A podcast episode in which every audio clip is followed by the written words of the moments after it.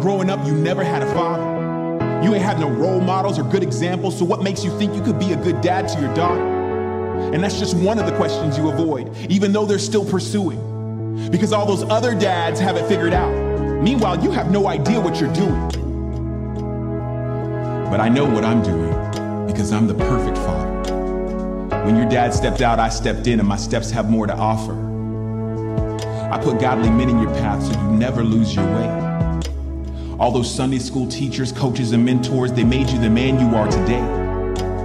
So as you follow in my footsteps, you're gonna be a great dad. And you'll give your daughter the gift of the father that you never had. Yeah, okay, but I still can't get over all those horrible things you did in your past. That regret is real, and try as you may, you'll never outrun it, no matter how fast. Let's just face it, you'll never change. All your efforts are a waste. Because if we're really being honest, you're nothing more than a giant mess of mistakes. If we're really being honest, for every mistake, there's an abundance of grace. That means you don't get what you deserve and your rap sheet is erased. Regret stopped dead in its tracks when I saved you and gave you a clean slate. You were never your missteps. You were always my child with a hope and future that's great. Yeah, that's great, but can you imagine if God really knew who you were? He'd probably snatch his breath back out of your lungs and bury you underneath the earth. You know he's mad at you, right? He's waiting for just the right moment to strike you down. Because there's no way God could ever love someone like you, much less even want you around. Yeah, that's the thing about love. We approach it way different. You see, I'm the original author. You reading a bad edition with pages missing. Listen, I poured my love out when I made you, then again when I gave you my son to repair the rift. But my love will never be enough if you never learn to flip the script.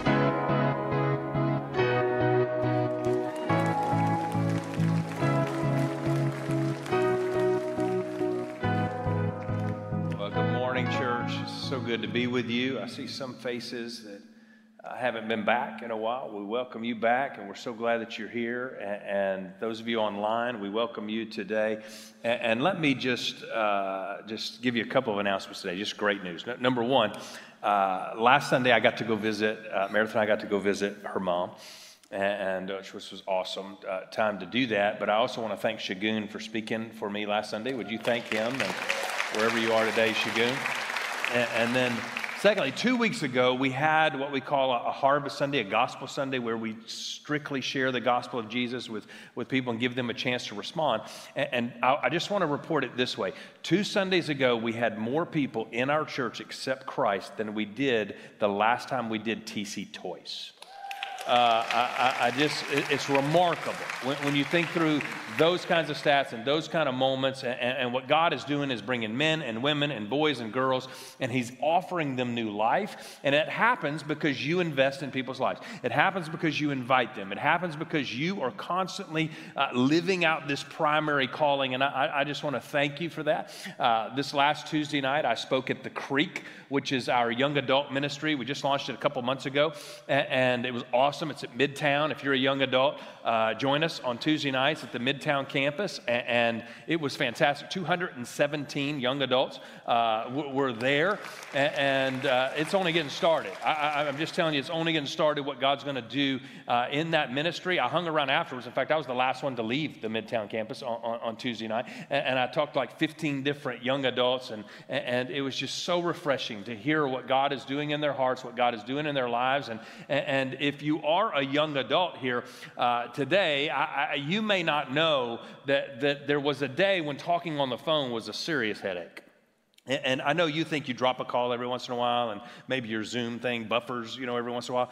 But back in the day, for those of us who've been around a little while, it was complicated. It was very complicated. In fact, I'm going to make a video this week trying to get Limley to dial a number on this one. I'll show you the video next week because she won't figure it out. But there was a day when phone calls were all terrible.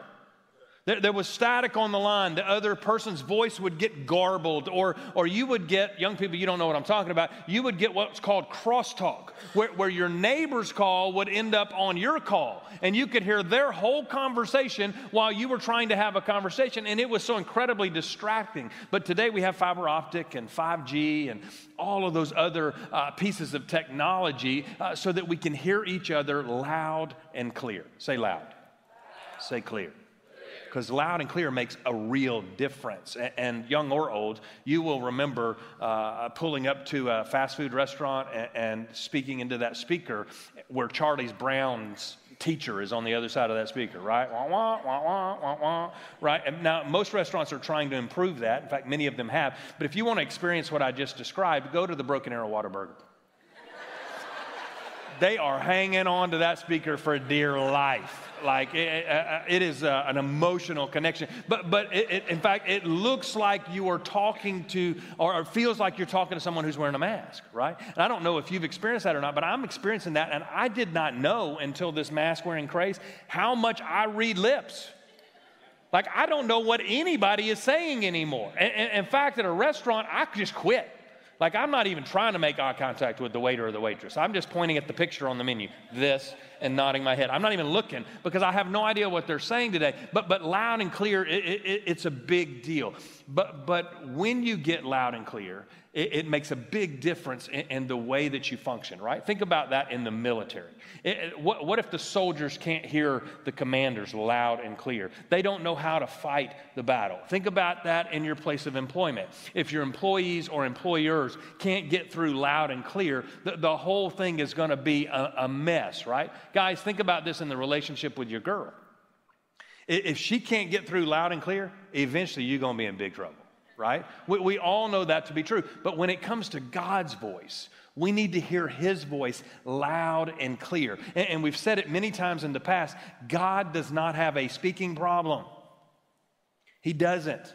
We have a hearing problem. And many times it's not that we don't want to hear His voice. It's that we can't hear His voice.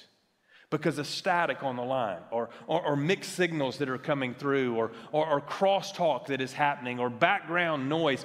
And all of us have this voice on the inside of us. I call it an inner critic. And in fact, just show of hands, how many of you already this morning have already heard the voice of the inner critic? You stand in front of the mirror and you walk away, and that voice says, why did you eat that third piece of pizza last night? What is wrong with you? Why can't you get it right? You told your children to hurry up and get in the car to come to church, and as you sit down in the car, that voice says, why are you always so angry with them?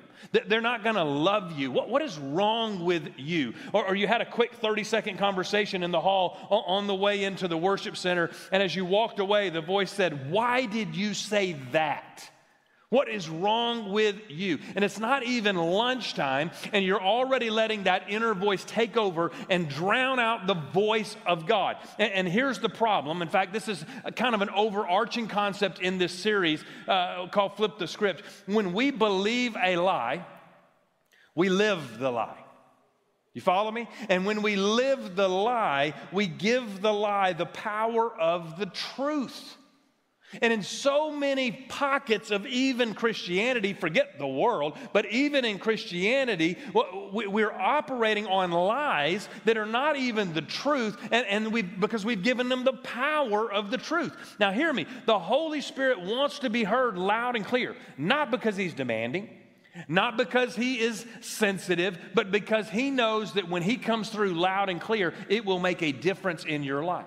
And your enemy, on the other hand, doesn't want you to get the message from the Holy Spirit.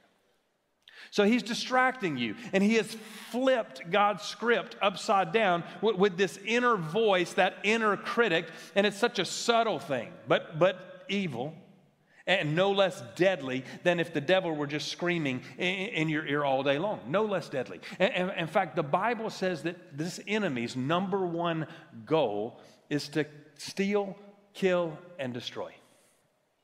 In fact, I've pointed this out to you many times before.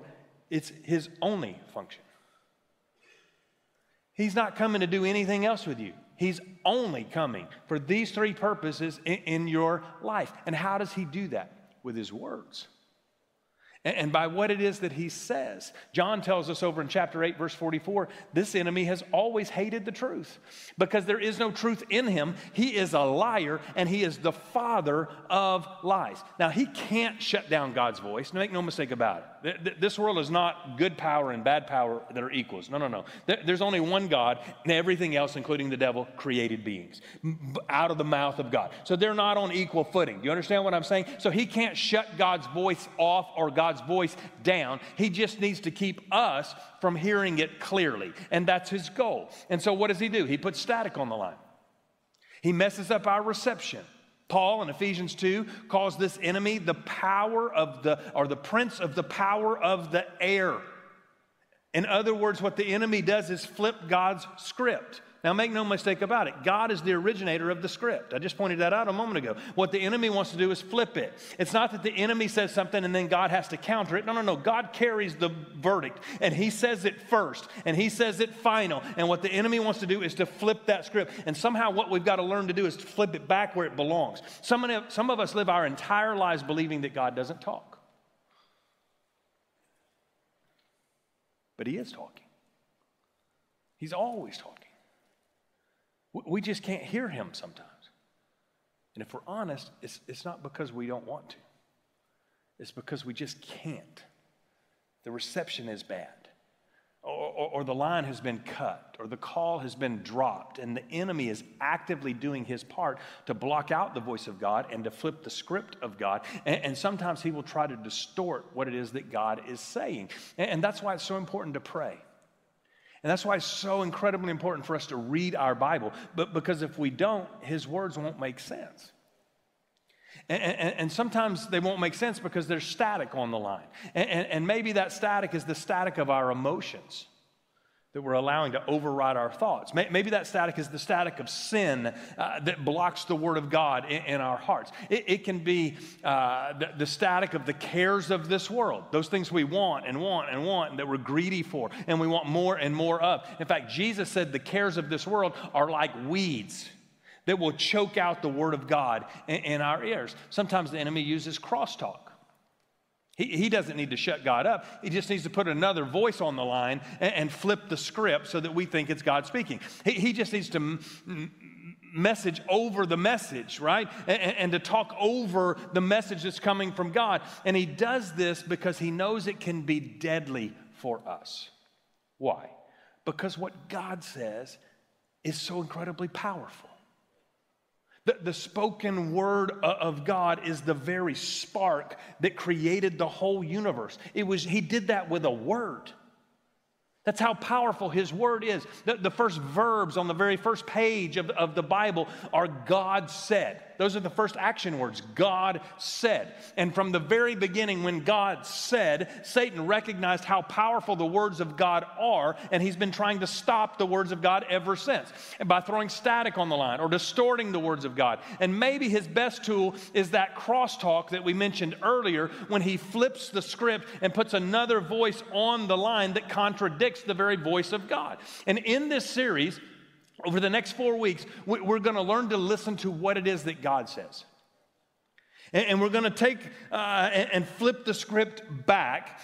In fact, I'm going to outline it this way. There are 4 truths that we all need to get down deep in here, and in fact, so deep in us that they're right here on the tip of our tongues at a moment's notice. 4 truths. And over the next 4 weeks, I'm going to give you one of those truths each week. You don't want to miss a single week over the next 4 weeks. But today, what I want to do is set this whole thing up by going all the way back to the beginning. So if you got your Bible, Genesis chapter 3. Okay, so turn there. Genesis, first book of the Bible. It's an easy one to find.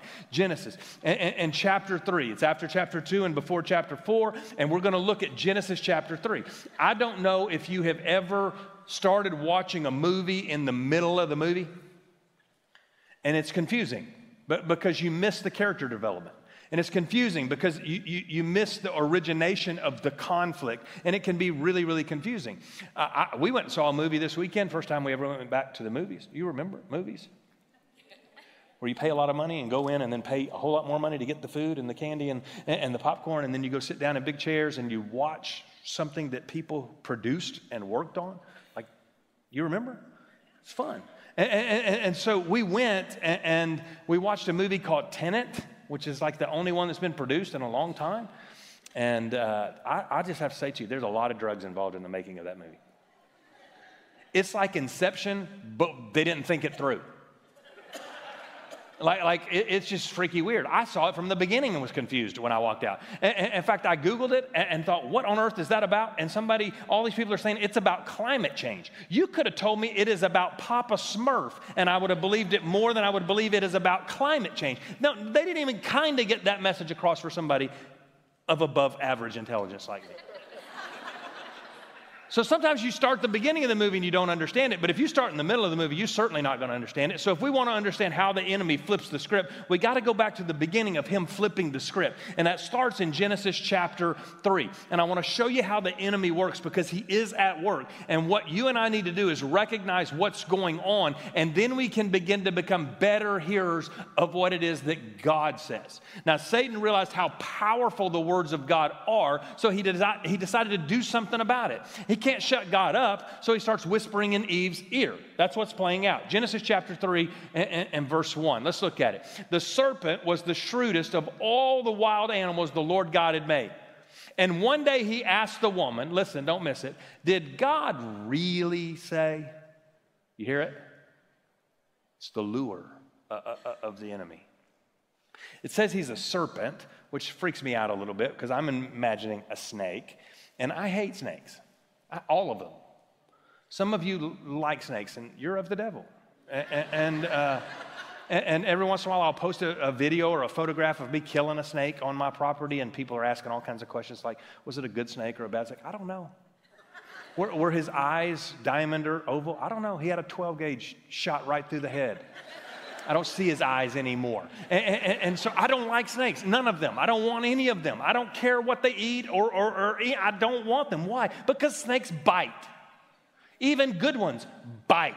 And I don't want to be bit by a snake. Now, if a snake didn't bite, I wouldn't be all that freaked out about it, except for they are freaky how they slither on the ground. That's a little freaky all by itself. If they didn't have teeth, I'd be a little bit freaked out by them. But the fact that they have fangs and they can bite freaks me out. But watch this. This is a serpent.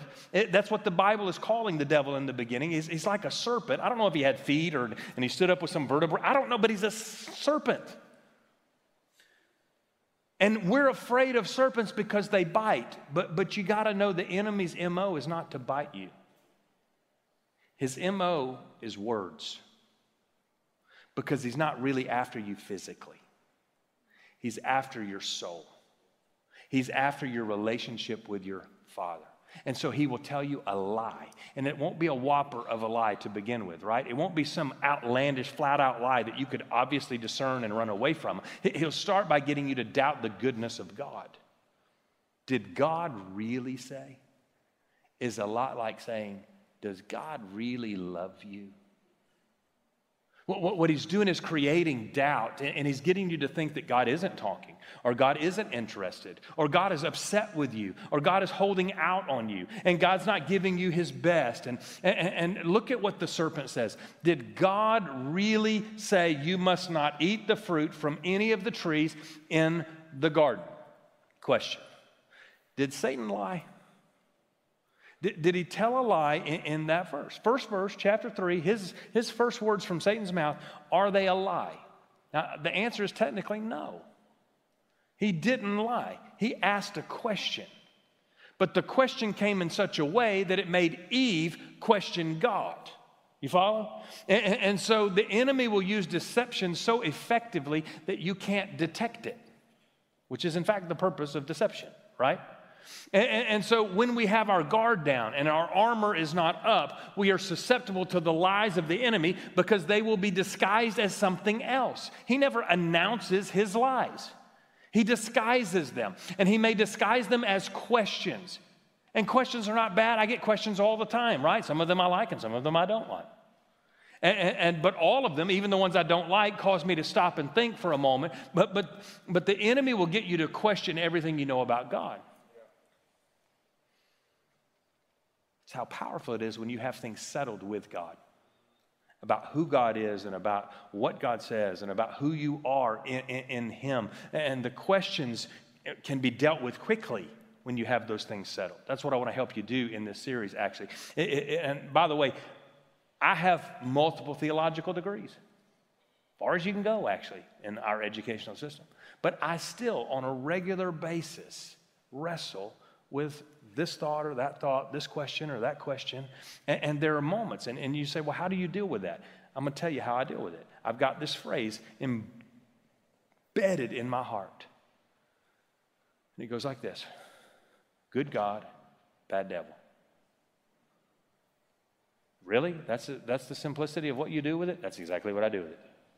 Good God, bad devil. When I'm wrestling with something and I can't discern it and I can't figure it out, I always come back to that. Good God, bad devil. So if I ever have a question about the goodness of God, it's a very quick Q&A. Because no, I don't need to go there. I know God is good. I don't have to question that at all. And the devil may disguise his words as conviction. He does this with me all the time, right? That he may make you think that your inner critic is helping you by making you a better person by tearing you down.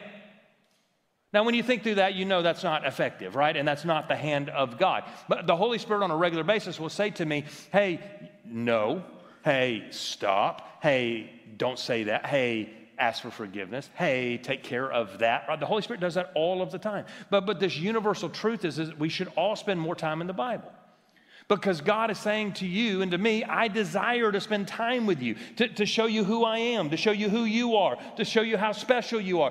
I want to speak a special word over you. And when we spend more time in prayer and more time reading our Bible, we get closer to Him and we know Him better. And then we get to know ourselves better. Hear me, it is a win-win situation. But our inner critic says, what's your problem? And it starts in on us. And why can't you get this right? Why can't you measure up? And it tears us down. God probably doesn't even want you. Why do we let ourselves talk to ourselves that way, right? If it were any other person, we would say, stop.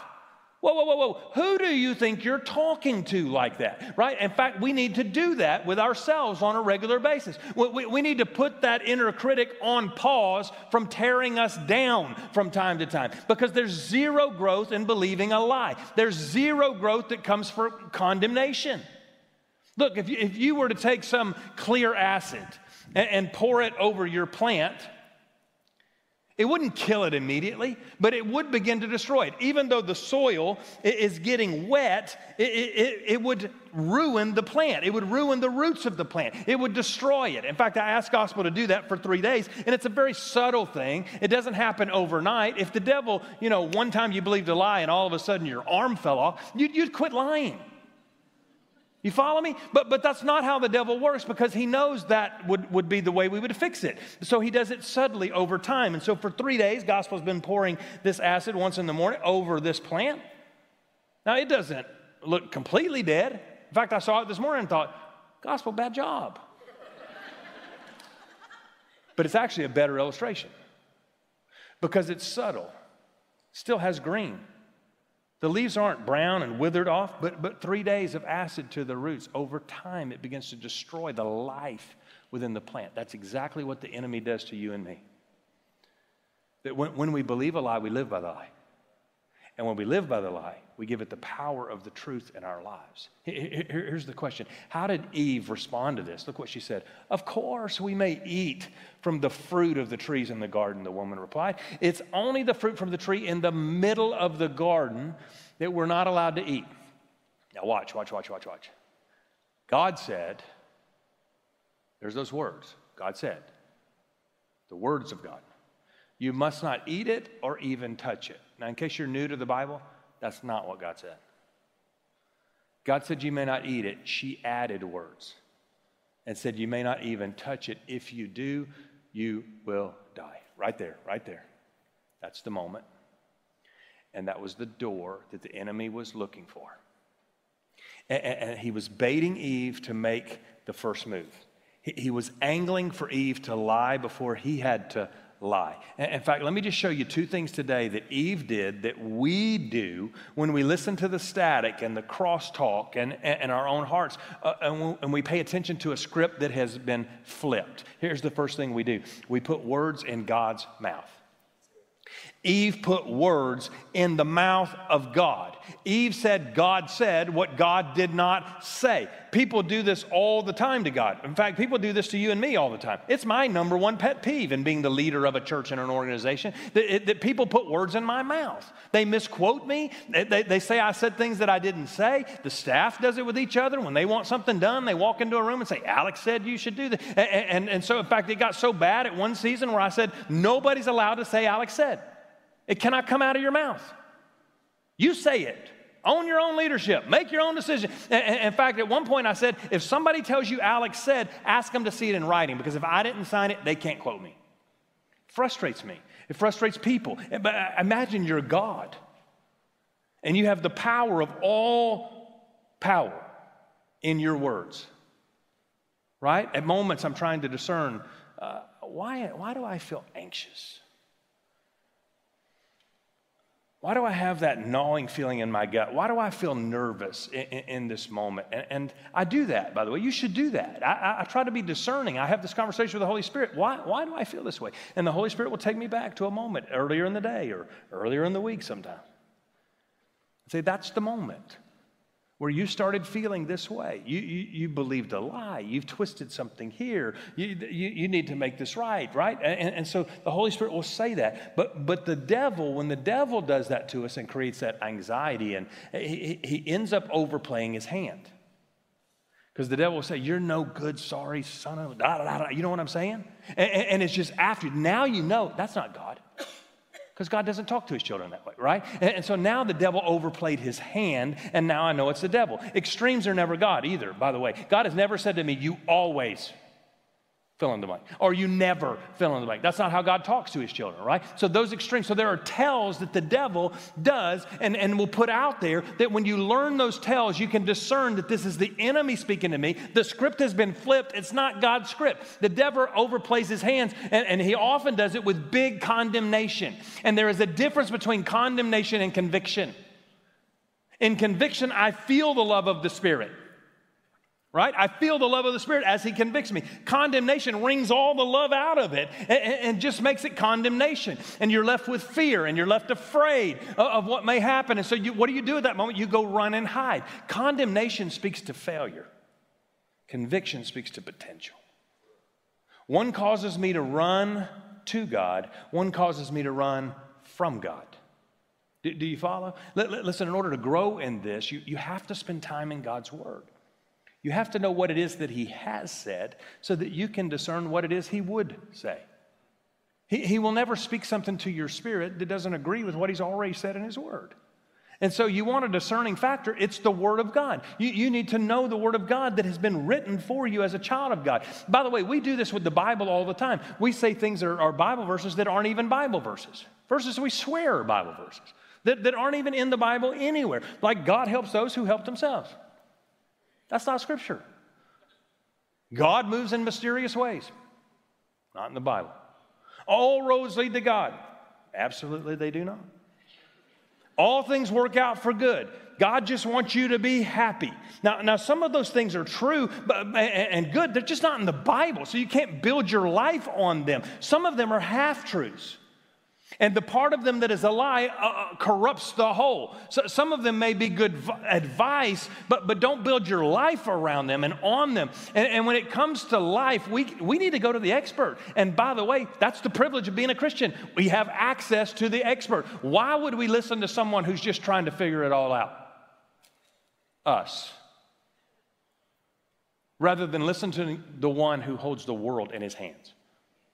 Let me illustrate this for you. Let's just say you had a group of people, you got together for lunch, and all different professions sitting around the table, and you had a question. Somebody in the group had a question. Let's call it a medical question.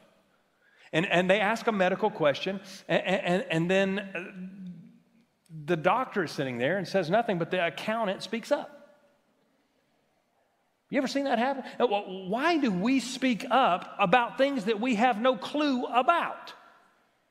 We do that not just in conversation with other people. We do that in conversation with ourselves. And we need to confess that we are bad self-tutors.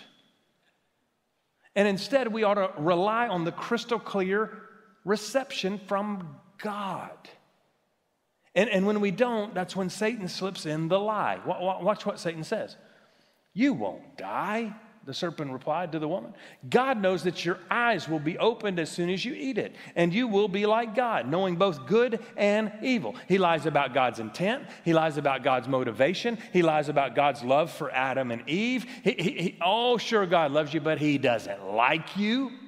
He doesn't want what's best for you. He's holding out on you. He wants you to be miserable. He's just waiting for you to make one wrong move so that he can come and strike you down. These are lies that we believe that keep us from actively and accurately hearing the voice of God. And they're not usually end-of-the-world lies. Usually they're very subtle, and they're very simple. And the whole script is not flipped, just parts. That causes it to sound good at first. But over time, they infect our hearing. And they distort our thoughts. And soon we're putting words in God's mouth. And we're putting our words in God's mouth. We're putting our motives on God's heart. And instead of allowing him to reign freely, to speak into our lives. Now look at what happens when Eve allows this infection to spread. The woman was convinced. In other words, she bought the lie. She trusted the lie. She gave in to the temptation and the deception. She put her trust in what she thought rather than in what she knew, which is the second thing we do when we do what Eve did. We put trust in something else other than God. And God belongs in the driver's seat of the bus. It happens all the time in this culture, in this day and age. Well, being loving and kind. Well, okay, that belongs in a seat on the bus, but not in the driver's seat. Because sometimes you can make loving and kind decisions that are not scriptural and weren't biblical. You follow? Experience. Well, my experience says, well, experience needs a seat on the bus. They get a seat on the bus, but they can't be in the driver's seat. And what's happening in our culture, even in Christendom and even in Christianity, is we put all kinds of things in the driver's seat other than God. And that's called idolatry. And what happens when we put God's words in God's mouth, we end up dividing our loyalty.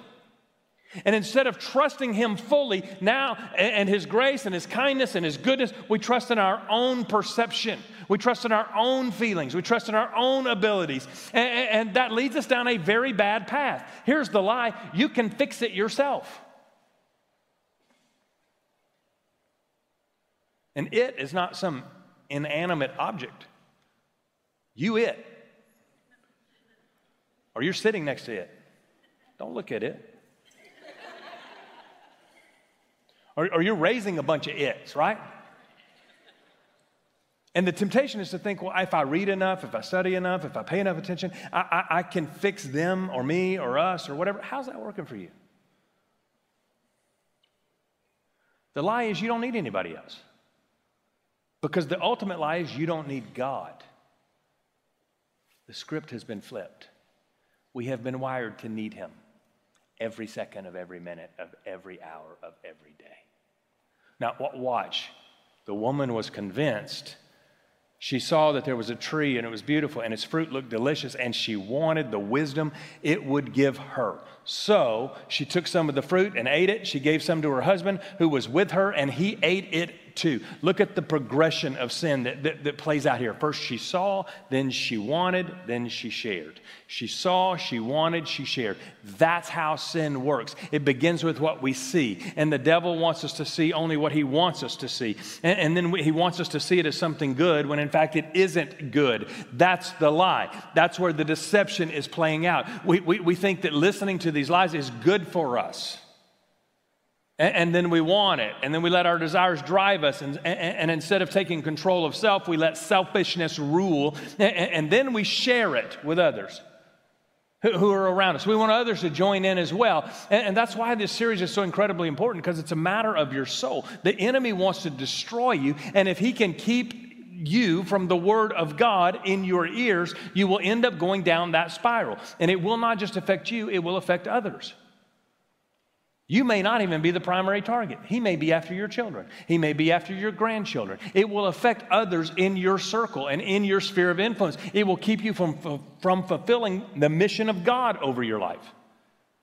Think about all the people who haven't heard about Jesus because you believe the lie that if you talk to them about Jesus, you might offend them, or that they won't like you. Think about all the ministries that have gone unfunded because you believed your dollars would not make a difference.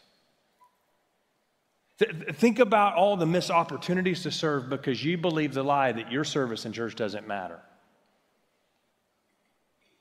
Do you see how catastrophic this is? Watch this. In fact, write this down. When lies are not confronted, callings are not fulfilled. That's how big of a deal this is. When lies are not confronted, callings are not fulfilled. Look at how this affected Adam and Eve. Look at the next verse. And at that moment, their eyes were opened, and they suddenly felt shame over their nakedness. What great deeds in your life are in danger of not getting done? What great things did God create for you to do and be that you're allowing criticism to kill? How much of your own growth has been stunted by the lies of the enemy? How much of your future is off track because you don't have clear reception? In fact, let me give you another little thing to write down. When those lies go undetected and unchecked, our potential remains unrealized. God longs to communicate with you in tones and in pitches and in frequencies this world is not wired for. To fill you with affirmation that your soul has been thirsting for. Now here's confession. I wrestle with this every day. Every day. I have got a ceaseless war going on inside my head that affects my heart. And I am waging war every second of every minute of every day, and it doesn't let up because I can't run from my own ears. Winning the war in our heads means learning to defy the inner critic. I want to try to wrap this up and illustrate this for you. A couple of weeks ago, I took my oldest two children, me and Meredith, took our oldest two children to Virginia. It's supposed to be a 17-hour drive where they go to college. And we had their two cars, a car each, and a budget truck full of Catherine stuff. Eli's stuff fit in the trunk of his Honda Civic. So we have a 20-foot budget truck that we are driving. So we have four drivers and three vehicles. And because I'm a loving, valiant husband, I took the first shift of driving the budget truck. Ended up taking all of the shifts of driving the budget truck for 20 hours. Not 17, but for 20 hours. It is a horrible vehicle. It rides like a logging truck. It beats you to death all the way down the road. It doesn't even have cruise control. I had Charlie horses in my leg from slamming the pedal to the floor for 20 hours. Now, if you work for budget or own budget, don't send me a letter. Just fix the trucks. I'm not trying to hurt your business. I'm just telling the facts. Maybe I got a bad one. I don't send me a letter. But it's a horrible experience. Horrible experience. And here's the craziest piece about it. Meredith got in the cab to ride with me, and she made it from here to Fort Smith. Hour and 20 minutes into the ride, she's in with Catherine and Eli for the remainder of the trip.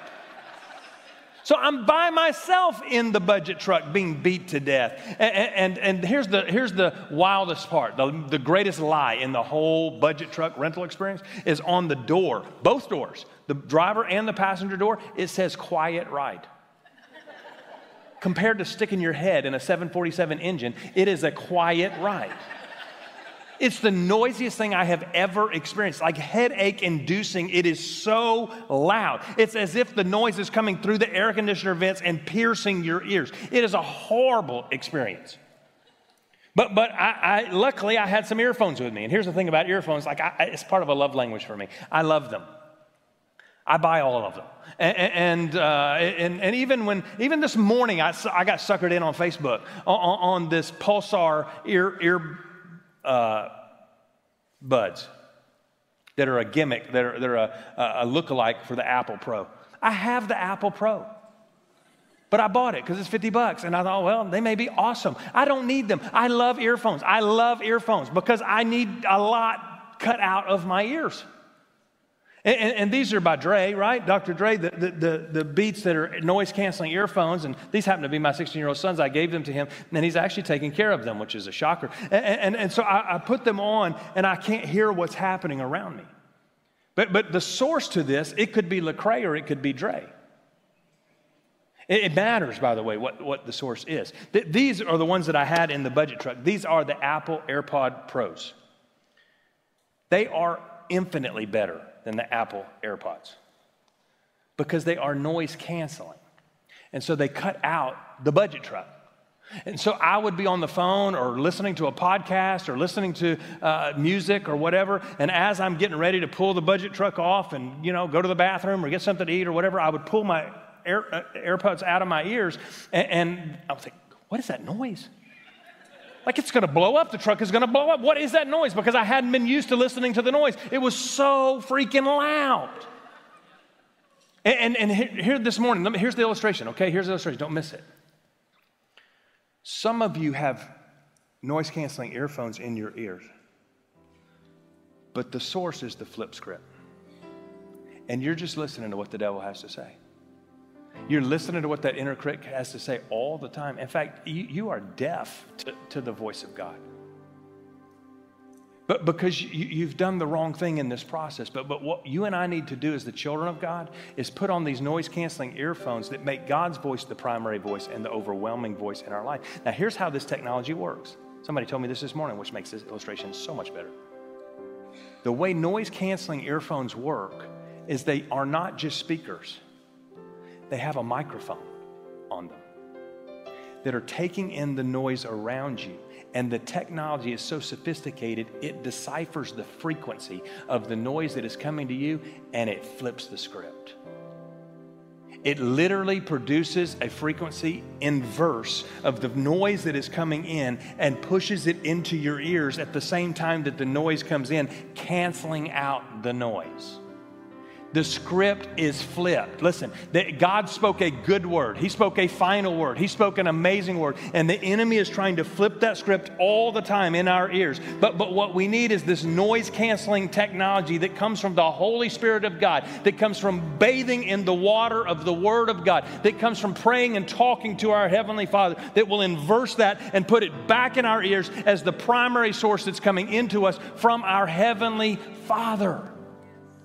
And what we want to do in this series is teach you to let God's voice be the primary voice and the overwhelming voice. And the consequences are huge because it will change all of your life for all of your life.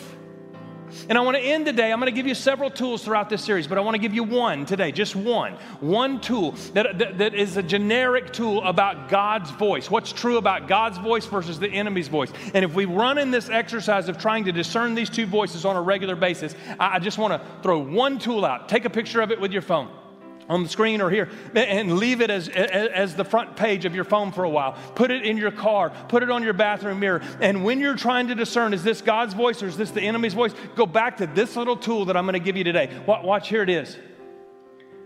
Satan rushes you. God steals you. He never, ever rushes you. When you feel anxious and you feel rushed and you feel unsteady, listen, it's not the voice of God. It's the voice of your enemy. The enemy frightens you, not God. He reassures you. The enemy pushes you. God leads you. He does not push you from behind. He is leading you. He would never put himself subservient to you and push you from behind. He is always the leader. He is always out front. He's always on the throne, and he is leading you as a loving father would lead. Satan confuses you, God enlightens you. Satan condemns you, God forgives you. Satan stresses you out, God calms you down. Satan discourages you, God encourages you. Satan worries you, God comforts you. I promise, if you'll be here the next 4 weeks, we're going to give you some very helpful help. And my promise to you is it will not be hurtful help. It will be very helpful help. You don't want to miss one time over the next 4 weeks. Some of you are here today, and the whole message is only a little bit relevant to you because you can't hear God's voice yet because you don't know Him, because you don't have a relationship with Him. You don't have a personal relationship with His Son, Jesus. And let me just say to you today, we're so glad you're here. In fact, we built this whole church so that you would come and you would feel welcome and you would come to this very moment where you could cross that faith line and trust Jesus to be your Lord and your Savior. So I want to lead you in a prayer helping you do that. You say, I don't even know how to pray. It's okay. I'll pray it one phrase at a time so that you can repeat it after me. But I don't want you to just mimic what I say. I want you to pray what I say to your Heavenly Father. Every head bowed, every eye closed across every campus and across everybody watching online today. As you bow your heads and close your eyes and open your hearts, right where you are, you want to trust Jesus to be your Lord and your Savior. Would you pray and say, Dear God, I know I'm a sinner, but today I ask you to forgive me for all of my sin. Jesus, would you come into my heart to be my Lord, my Savior, my forgiver. In the best way that I know how, I turn my back on my sin. And I trust you alone, Jesus, to save me. Thank you for saving me. Now, if you just prayed that prayer and you meant it with all of your heart, congratulations. Welcome to the family of God. In a moment, our campus pastor is going to come. I pray that you will take that Connect card in that seat pocket in front of you. If you're watching online, I hope that you'll click on that link that says Raise My Hand. I want you to let us know. On that card, just mark, I pray to receive Christ today, and drop it in a bucket on your way out the door, and we will follow up with you. Online, you can just click that button, and we will follow up with you. Now, before I say amen and before we look up, let me just encourage you in this way and say to you, the fast track for learning to discern these voices, which is the Lord and which is the liar, is biblical community. That's the fast track. You can take a really slow track all by yourself, but the fast track is to get in biblical community with some other men or some other women who are learning to hear the voice of God too. And in fact, every Messianic Jewish friend I have, when I talk to them about personal devotion or personal quiet time or reading my Bible by myself or praying all by myself, they think that is the most arrogant concept in the world, that you would do that all by yourself.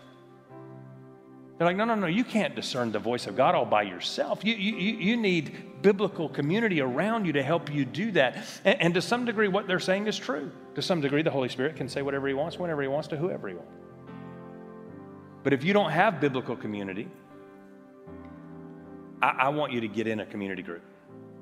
They're all kicking off right now. And you need to find one. In fact, if you have, we're doing a campaign for 5 weeks, the rest of this series, starting this week. If you have 2 friends, I want you to start a group. See, I don't know how to start a group. Just go to battlecreekchurch.com/groups and click on host. We'll send you the videos to show in the group. We'll send you the discussion questions, the discussion guide, and we'll help you. We'll give you a free membership to Right Now Media that'll give you loads of resources to help you. But we want to help you start a group. So battlecreekchurch.com/groups, just click host. All you need is 2 friends. And we'll help you start this group. Now, Father, today we pray over our church that you would advance us. Help us to help others advance in their journey with Jesus Christ. Expand your name and your renown. In Jesus' name we pray, and together we all say amen. Would you thank the Holy Spirit today for meeting us and teaching us? Gosh, come if you would.